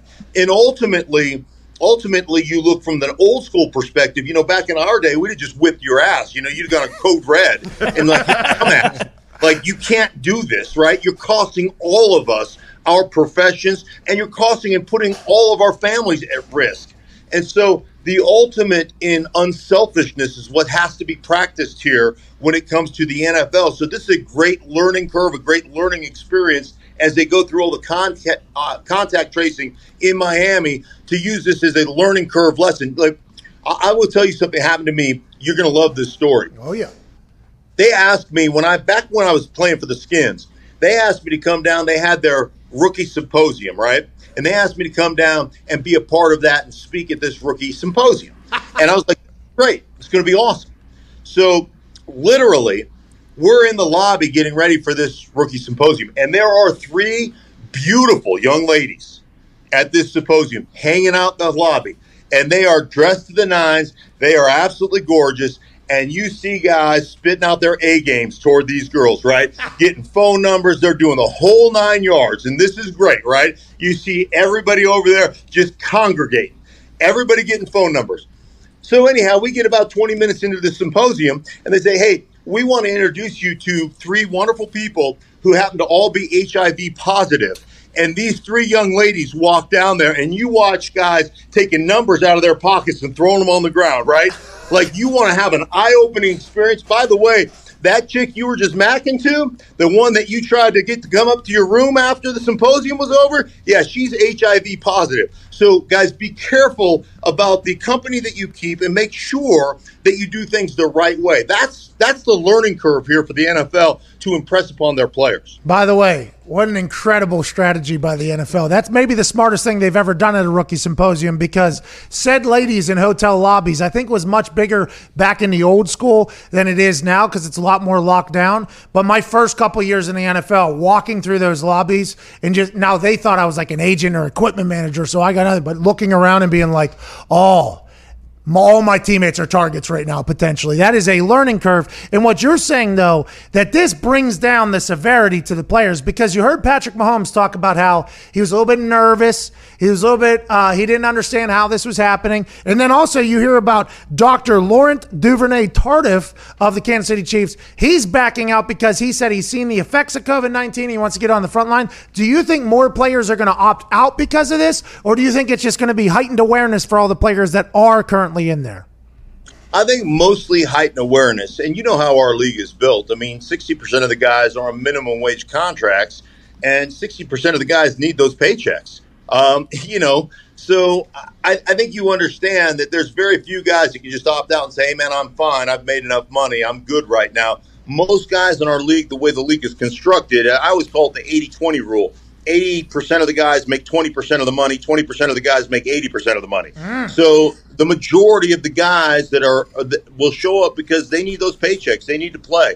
And they want and, and guys want to play. I mean, make no bones about it. Guys want to play, but um, I think the majority of guys will continue to show up and continue to go out there and play. And I think ultimately again, you know, this is one of those kind of eye-opening experiences and, and, it really comes down to this: you're always going to have five or six guys on your team that are idiots, right? Oh, I mean, those are what those guys are what the rules were made for, and the guys that we have to babysit. But this actually puts more onus on the guys who are professionals to do the babysitting, to make sure that they monitor those guys and say, you know, hey, dumbass, um, make sure you're at home tonight. Hey, I'm gonna, I'm calling you. I'm gonna make sure that I have um, my team's back by making sure that I babysit you. So there's always every team has five or six of those guys. That's why we create rules. By the way, I was one of those idiots my first couple of years, and I would assume that if this was the if this was my first couple of years and we were going into the season, I would probably get four to five phone calls a night from teammates of mine, which would be expected. By the way, can we? I don't want to sidetrack it all, but I don't think I've seen vascularity on a bicep like I'm seeing yeah. on your right arm. Oh Did you just get out of a workout right there? Or is that just how you always are? This is just you know this is just me like i like i should like i am surprised that um I wasn't cast in Roadhouse. I think I came down second to Pat Swayze. I should have been. I had a beautiful mullet, um, and and I was, uh, you know, I was as a young as a young guy, I was fairly ripped. Um, but no, this is just, you know, this is just my arms in general. so you wake up with that thing just sticking out of your arm right there? You just yeah. wake up like that? That's like a little roadmap. You know, every now and I gotta go. Hey, where am I going? Let me check my bicep. Oh, there I am. You know? All right, let's talk about something that is very new school in the game. You're an old school guy, but you have a lot of modern thoughts, which is why I appreciate talking to you. I assume you understand that the game has changed a bit from a player's perspective. Players have a lot more control in what they want to do. We saw a lot of things happen. Le'Veon Bell, just a couple years ago, sat out an entire season. He ends up with the Jets. Antonio Brown forced himself out of Pittsburgh, out of Oakland, ended up with the Patriots. Who knows what's going to happen there? You're seeing it a lot, a lot more often now in professional sports. Jamal Adams, superstar stud safety for the New York Jets which a lot of people said the Jets would be able to build an entire defense around this guy because he's a perennial Pro Bowler and destined to be a Hall of Famer. He wanted out of the Jets organization because he felt disrespected by Joe Douglas. Now, the first couple attempts to get traded didn't work. Then he came out in an interview and said, Hey, this head coach isn't worth a damn. We won't win with him. Bingo, bango. Two days later, he's traded to the Seattle Seahawks. Do you think this was all planned by Jamal Adams? He said, What do I got to do to get the hell out of here? I guess I'll just say that our coach stinks. Or do you think that's truly how he feels? And how happy is he to be the hell out of there, you think? Well, I think he's really happy to be out, and I think that's all part of the plan to get himself moved. Like I'm going to do whatever it takes, and we saw this with with Patrick Ramsey a year ago getting out of Jacksonville. Like Jalen, Jalen, Jalen, yeah, got you. Jalen, Jalen Ramsey getting out of uh, getting out of Jacksonville. When you feel like the organization um, isn't going in the right direction. And, and here's the other thing you know, we've negotiated this rookie wage scale.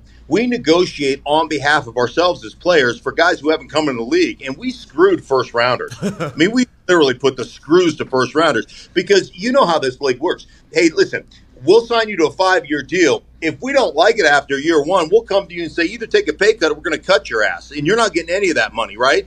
And so we've negotiated that, but the, the player who comes in as a rookie on a five year scale, he's got no options. Like, if you don't deal with him um, from an integrity standpoint as an organization, we saw what the Kansas City Chiefs did with Patrick Mahomes, right? Two years early. Like there is a there's a situation here where you understand if I've outperformed my contract, man, you damn well better pay me. And for for Jamal Adams, I mean, this guy is is trending toward a Hall of Fame safety, and you're looking at yourself going, "Wait a minute, I'm already going to be five years on a rookie deal. I'm going to five years on a rookie deal where I should get paid and I can't get paid, and so and now instead of getting three contracts, I'm going to get two contracts at best. Like like you look at you we have put guys we have put these rookies in a really shitty position that get drafted in the first round because we're not go- negotiating on the best half of or, or the in the best interest of those guys because you and I both know there's a lot of guys that come into this league that aren't worth a shit. Yeah. Like they play. And so like when I'm on the negotiating council or if I'm a player right now negotiating on our behalf, I'm trying to make sure that the players who are there you know, are, are, getting taken care of. I don't care about the guys who haven't put a squirt of piss in the bucket yet. That guy doesn't matter to me. So I, I, you know, okay, you guys want a rookie scale? Sure, we'll give it to you. Sure, we don't care about those guys anyhow. So to me, when people sit there and say, "Well, Jamal Adams is a bad leader and he's a bad guy," no, he's not he basically has been put in a, in a, position between a rock and a hard place. And he said, if I'm going to get a new deal, I, it's going to have to be somewhere else. And if this organization isn't going to do right by me, then I don't want to be here anymore. I don't blame him at all for that. We talked to Calais Campbell last week or the week before that, and I had no idea that he was traded from the Jacksonville Jaguars to the Baltimore Ravens here recently because he signed a two year deal worth $25 million or something as soon as he got to the Ravens. And he said the trade, wherever you went, was contingent upon an extension happening wherever he went.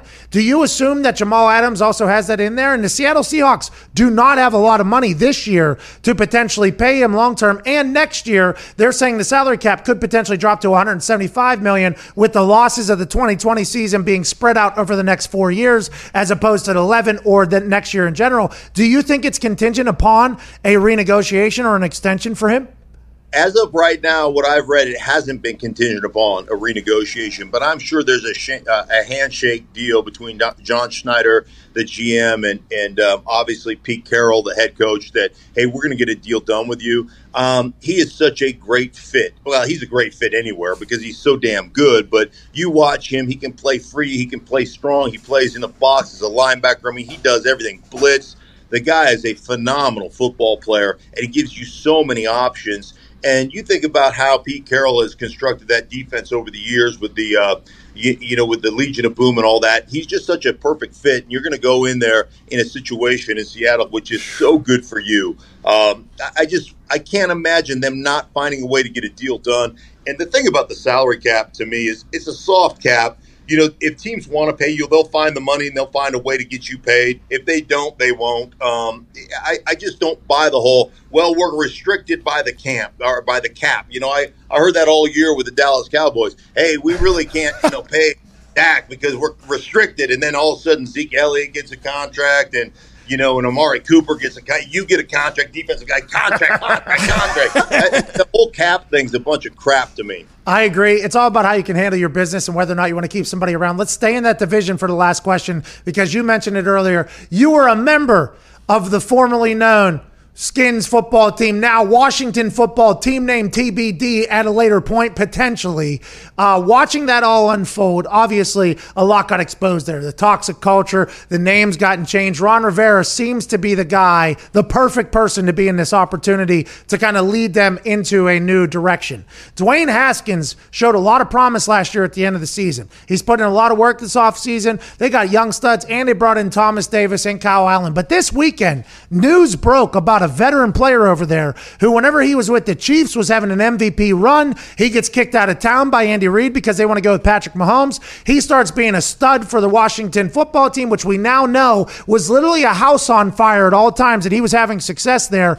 He has a nasty, disgusting injury that requires like what 13 surgeries. He almost died. Alex Smith is cleared for football return somehow. This is a magical story in the sports world, sports medicine world, rehabilitation world. What do you think happens with Alex Smith? What do you think happens with your former team, the Washington football team? And how do you see this all playing out this year? Yeah, obviously, the you know the culture thing is interesting to me because um, I always I always kind of equate culture to uh, irrigation, and um, water follows the path of least resistance. So if you're not working on your culture every day, it's going to follow the path path of least resistance, just like water does. Wow. And so you have to you have to be working on a culture on a day-to-day basis within your organization and if you're not it will set itself and it always will oh, it will always tend to like i said follow that path of least resistance just like water does and you know i always think when you look at your lawn there's always a dry spot or two that get yellow and you're like well it's not being irrigated properly why is that so the water just kind of walks around that because it's a high spot or whatever the case may be so culture is very much like that. So the disappointment for me, being a former member there uh, of that franchise, to see how bad that culture is. Because when I think of the Washington, you know, football team, um, and and the mascot means nothing to me. Like I, I, I give a rip. What you name it doesn't matter to me. Um, because I think about the great people that made that organization awesome. When I got drafted into that organization, into Joe Gibbs and the Art Monks and the Darrell Greens and the Monte Coleman's and uh, Charles Manns and Jeff Bostic and Joe Jacoby and Russ Grimm and the guys who taught me not only about how to be a football player, but how to be a man, how to be a husband, how to be a father. Like those are the those that's what matters to me about that organization. And to see it get to this point is is incredibly upsetting. And that's why Alex Smith is so important. Like if you talk to anybody who worked in Kansas City with Alex Smith, and you talk to them about the maturation process of Patrick Mahomes, they'll tell you that Patrick that that excuse me, Alex Smith was pivotal in Patrick Mahomes' ascension to where he is now. And knowing, I mean, what does this say about a man when you know somebody's been drafted to take your spot? And yet you invest in that man to help him become the best that he can be, even when you know that you're going to get ousted. Like that says so much about Alex Smith as a person. So whether he can play, it's amazing that he's been cleared to play. That's amazing. Unbelievable. Whether he plays, whether he plays or not, I want him on my roster. Uh, I don't care. I don't care who I am. That is important, and especially in Washington, when you're talking about trying to re- revamp and, and change the culture of that organization. Why would you want want that guy to be a part of of that organization? I would. Yeah, I agree. And I think he's going to be great for Dwayne Haskins. He's going to be great for the building, especially if there's going to be a new culture. Because, by the way, there's a guy who went there, probably could have helped out that entire facility a little bit more. He's gone rehabbing because he's damn near dead. Now he's back. Ron Rivera's back. Thomas Davis is there. And it feels like they're kind of trending in a new direction. One direction I'll never go is away from this man that we just talked to. Ladies and gentlemen, absolute stud, Super Bowl champ, and yoked from morning to night, ladies and gentlemen, should have been in Roadhouse. Mark Stinkschler. Hey, boy, Mark. Thank you. Appreciate appreciate you, Pat. Take care, buddy. Hey, thank you so much. That guy, when he talks, he says good stuff. Mm-hmm. He went on a, quite a run there. Irrigation, huh? Be like water. Mm-hmm. The, it follows the path of least resistance. If you don't water the yard up in the high spots, the water's not going to go there by itself. You got to take care of that early and there often. What he said about Jamal Adams, also big business move by Jamal Adams. A lot of people think it was a personal reason. Probably started as that. Then he started thinking business wise. He got himself out of there. This will be forgotten if he makes a couple big plays for the Seattle Seahawks. But for that to happen, they have to have a leak and they have to have a season. Joining us, a man who is, I believe, the EVP at WWE, but for all intents and purposes, he is the man who created NXT, which also is the company that houses Adam Cole. Baby, a place that I have done pre-shows for in the past, and also had Adam Cole on the show on Friday or on Thursday. He comes in here, breaks our microphone, breaks our headset, says "f you" to me, pushes tie, storms out. This man said, "Let's talk about it." I said, "Let's do it live." Ladies and gentlemen, the head of NXT, big brained man, handsome man, and it's his birthday. Happy birthday to Mr. H, Triple H. Happy birthday. Happy birthday. I, I know you intended to stand up to salute me, but it was basically just a crotch shot. It's your birthday. It's your birthday. All right, let's talk about this. You reached out to me this weekend. I said, let's do this conversation live because I think people should uh, at least hear it. Did you get a chance to see what Adam Cole did on this show on Thursday? What are your initial thoughts? I assume you're calling to say, hey, sorry about how that all unfolded. I, I did get a chance to see it. Um, you know, forgive me here. There's a bit of an echo on my end, uh, video wise, but That's uh, our fault. I will. Uh, I will deal with it. But uh, you look. Here's the thing, Pat. I, I like both of you guys, and um, you're both good guys. You're both very passionate about what you do, and uh, to me, this is all a, a misunderstanding. Look, you guys have had a relationship for a while, positively, partially, and then becoming negative. And I think it started from a place of you participating in shows back in Indianapolis when you first came to a show, I believe. Yep. Um, and you guys had interaction from the showbiz side of this.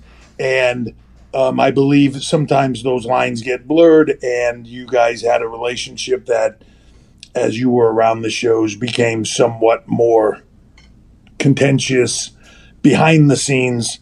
Um, you know, and but I, I don't know that either one of you necessarily saw that so much as it was a fun irritation that was interesting for people. And then you get to this point where, you know, Adam calls me last week, says I'm going to be in town. McAfee invited me on the show. Hey, is it cool if I do it? I say yes.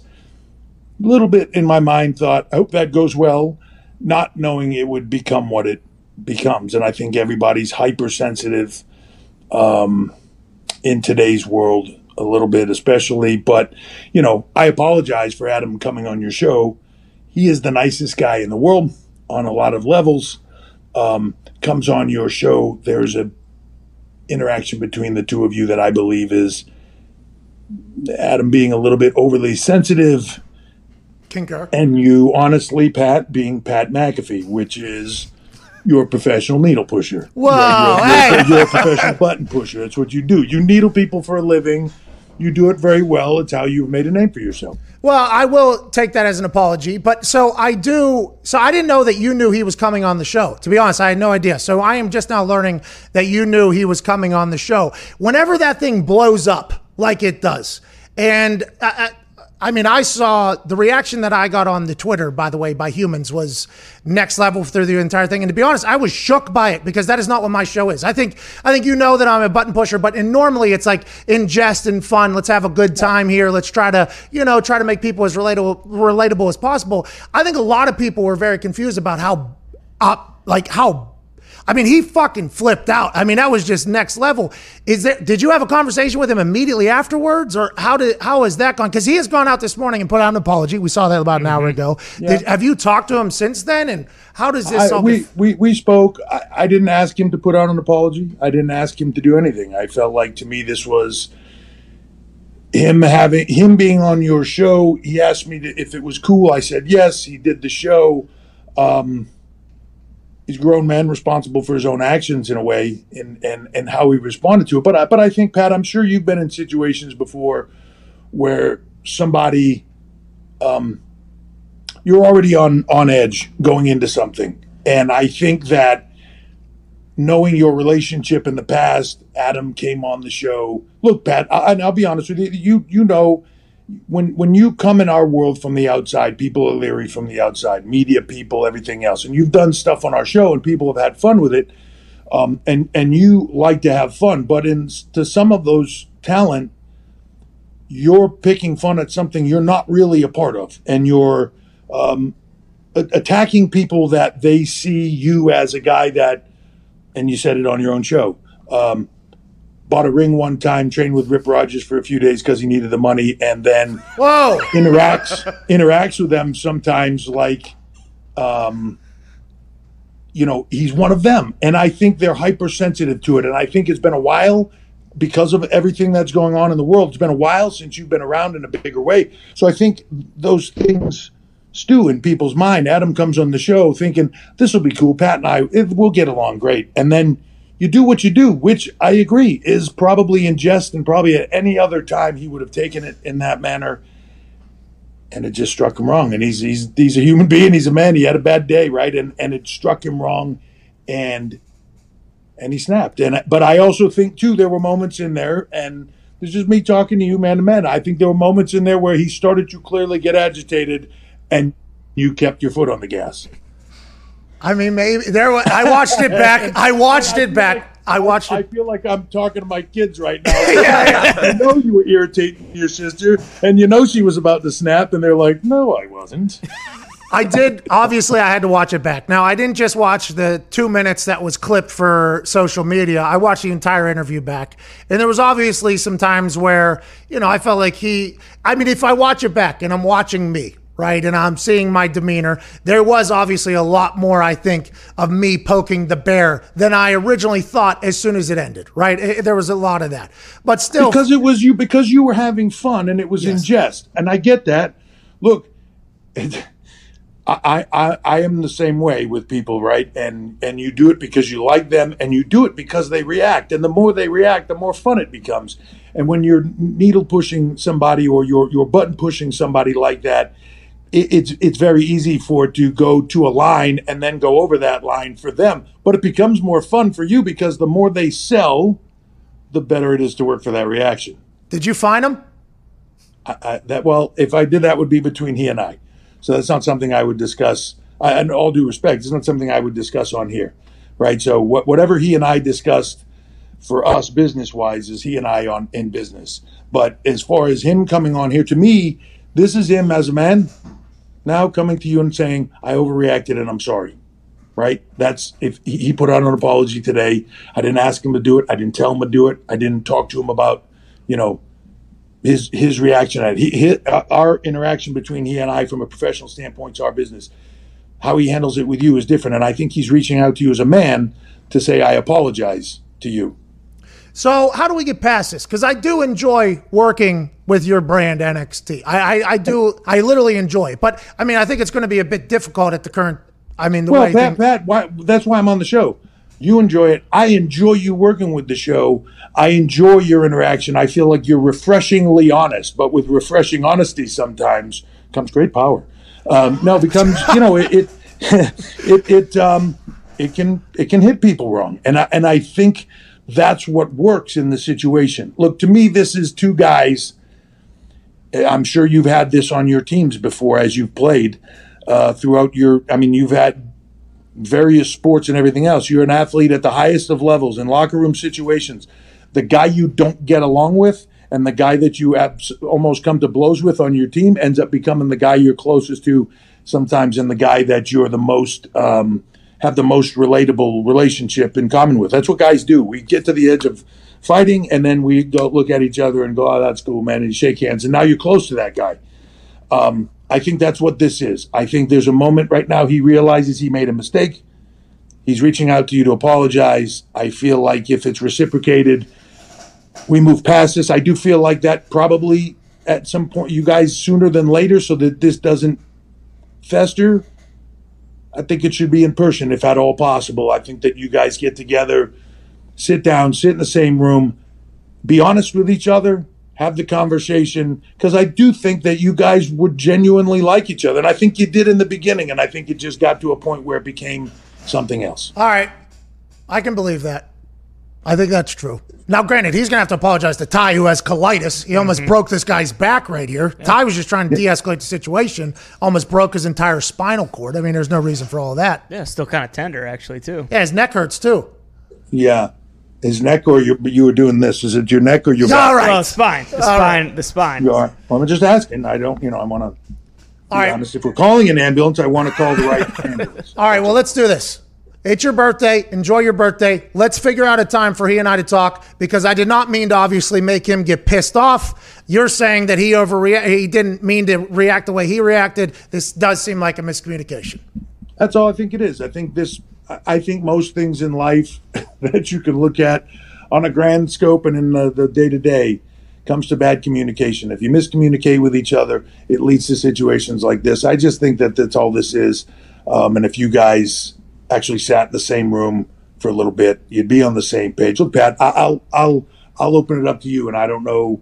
Uh, if Florida's on your your plans anytime soon. I know you come down there sometimes, so anytime you're around, come on the show. I'll promote your show. I'll promote you just like we've done before. Um, but you know, for you, for you guys, and, and if you don't want to do it that way, if you just want to you and him sit in a room with nothing else around it and no no promotion, not the show, anything like that, I'm fine with that too. I, I, I this is you and him, man to man, and and uh, but if you want to do that separately, and because you're in Florida, whatever that is, jump on the show, whatever. Uh, cool with that too. If he wants to come up and be on your show, we we can do it however we want.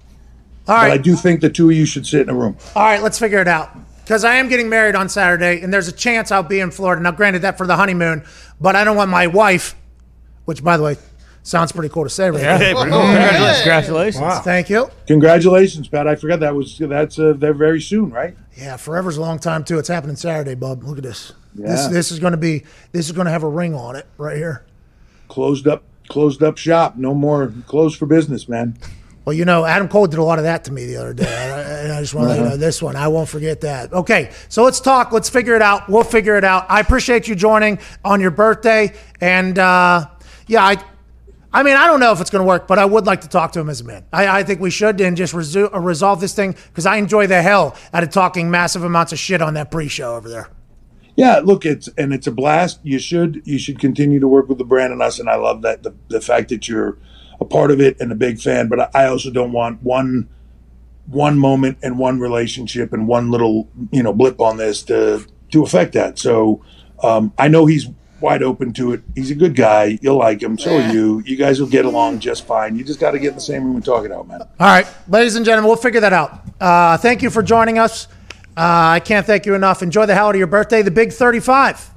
the big 35 again i think for like the 10th 15th or so time but uh, yeah it's it's uh, yeah it's it's it's getting up there but uh, enjoy i hope you have a great wedding i hope that uh that all goes well and especially in this crazy time in the world i hope that that is uh, everything you want it to be good luck with the future and everything else and uh, i look forward to putting this whole other thing behind us and moving forward and when things open back up having pat mcafee stir the pot on all our shows Yeah! Hell yeah. Let's go! Hell yeah. By the way, one more for the ride. One more for the Yeah, ride. Ladies, yeah. ladies and gentlemen, Triple H. Thank you, sir. Thanks, guys. Thank you, sir.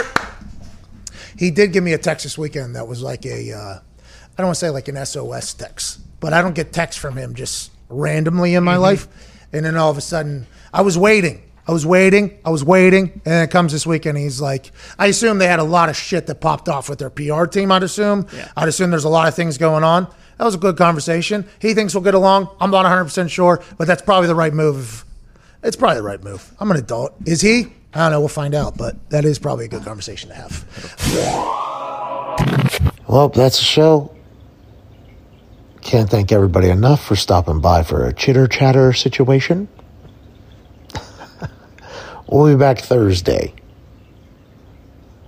Wedding week is pretty cool. I mean, this only happens one time in your life. This is pretty cool. I'm getting like the mushy gushy feeling, you know. I'm looking at my lady in a fashion as if, you know, forever's about to happen with this person. It's pretty cool. It's pretty, pretty cool.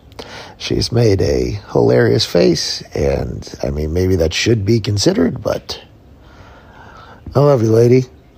And I'm grateful for all of you listening to this show. Helps us all live out a very, very ridiculous life. Talking sports, talking life, and enjoying the hell out of each day that comes. Let's keep doing that. We'll be back on Thursday. Be a friend, tell a friend. Ty Schmidt, please play some independent music.